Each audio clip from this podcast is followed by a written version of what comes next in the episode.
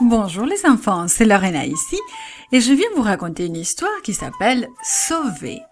Notre verset à mémoriser dit comme ça. Et qui sait, c'est peut-être pour une situation comme celle-ci que tu es devenue reine.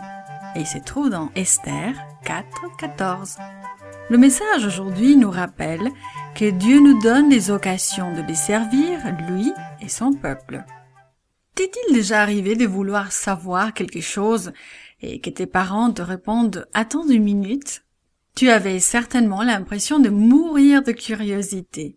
C'est probablement ce que le roi Xerxès a ressenti quand il est venu au second banquet d'Esther.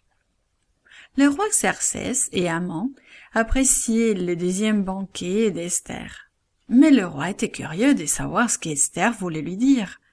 Pourquoi prenait-elle autant de temps pour lui parler. Reine dit-il, que veux-tu? Tu pourrais même avoir la moitié de mon royaume. Mon roi, si tu m'aimes vraiment, je t'en prie, sauve ma vie et celle de mon peuple, implora-t-elle. Je sus que nous serons tous tués. Je n'aurais rien dit si nous devions être vendus comme esclaves, mais nous devons être éliminés. Quoi? Qui veut faire cela? Où est cet homme? cria le roi en colère. C'est Amand. Cet homme-là, répondit Esther en montrant Amand du doigt. Amand arrêta de manger. Il était épouvanté, comme tu peux imaginer. Il ne s'attendait pas à ce qu'Esther connaisse son complot. Il se rendait compte que le roi était furieux. Le roi posa violemment son verre et sortit furieusement de la salle. Amand savait que le roi le tuerait. Et il se jeta aux pieds d'Esther pour implorer sa piété. Alors, juste à ce moment, le roi entra dans la pièce. Amant hurla-t-il. Mais comment oses-tu agresser la reine à ma présence? À ce mot du roi, les serviteurs se précipitèrent, couvrirent le visage d'Amon et l'amenèrent. Un des serviteurs du roi, Arbona, dit au roi Amon a construit une potence dans sa cour pour y pendre Mardoché, l'homme qui t'a averti du complot de ceux qui voulaient te tuer. Qu'on y pende Amon, ordonna le roi.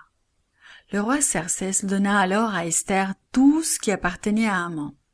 Esther expliqua au roi que Mardoché était son cousin et qu'il l'avait élevé. Le roi envoya chercher Mardoché. Il lui donna l'anneau qu'il avait repris à Amon. Cet anneau représentait le pouvoir que le roi confiait à Mardoché. Il devenait ainsi assistant du roi. Esther n'avait pas encore terminé son œuvre.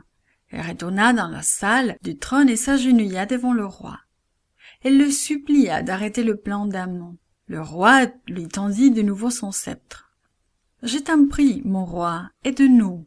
S'il te plaît, fais quelque chose pour annuler les ordres d'Amon, dit-elle en pleurant. Je ne peux pas annuler une loi qui a été scellée de mon sceau, répondit-il. Mais je peux faire quelque chose. Que Mardoché dise à mes secrétaires ce qu'ils doivent écrire, et je scellerai les ordres de mon sceau. Mardoché dicta ce que les secrétaires devaient écrire. Les Juifs pouvaient combattre contre ceux qui voudraient les tuer, et même prendre leurs biens.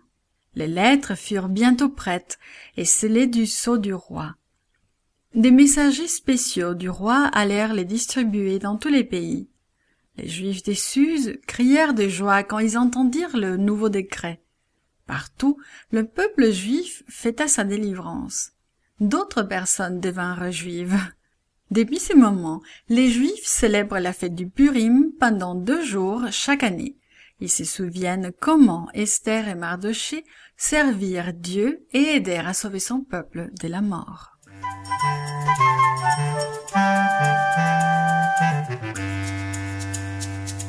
This podcast is produced by Gracelink.net at Studio El Piso, Singapore. For more children's resources, please visit Gracelink.net.